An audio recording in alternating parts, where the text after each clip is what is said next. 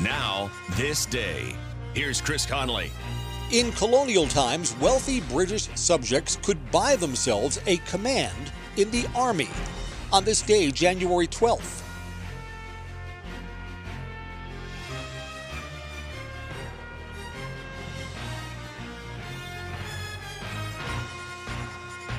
Operation Homefront, it opened up so many possibilities. It took us from a hopeless situation. Now we're homeowners, we have a savings account. It's completely changed the way our life is. Our household is so much happier. Visit OperationHomefront.org to learn more. Naloxone can reverse the effects of an opioid overdose and save a life. It's easy to get and easy to use. If you or someone you know is at risk of overdose, keep naloxone on you and at home. Learn more at cdc.gov slash stop overdose.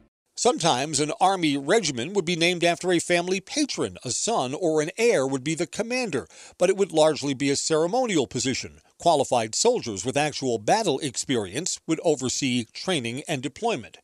As relations between the British and their American colonies got worse, some Americans wanted to buy their own military commands. The wealthiest man in Massachusetts thought he should lead the entire Continental Army.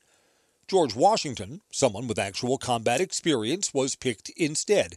His rival would use his money in politics. He used his fortune to bankroll successful campaigns to be the governor of Massachusetts and then the leader of the Continental Congress. He would become the first signer of the Declaration of Independence, John Hancock, born on this day, January 12, 1737.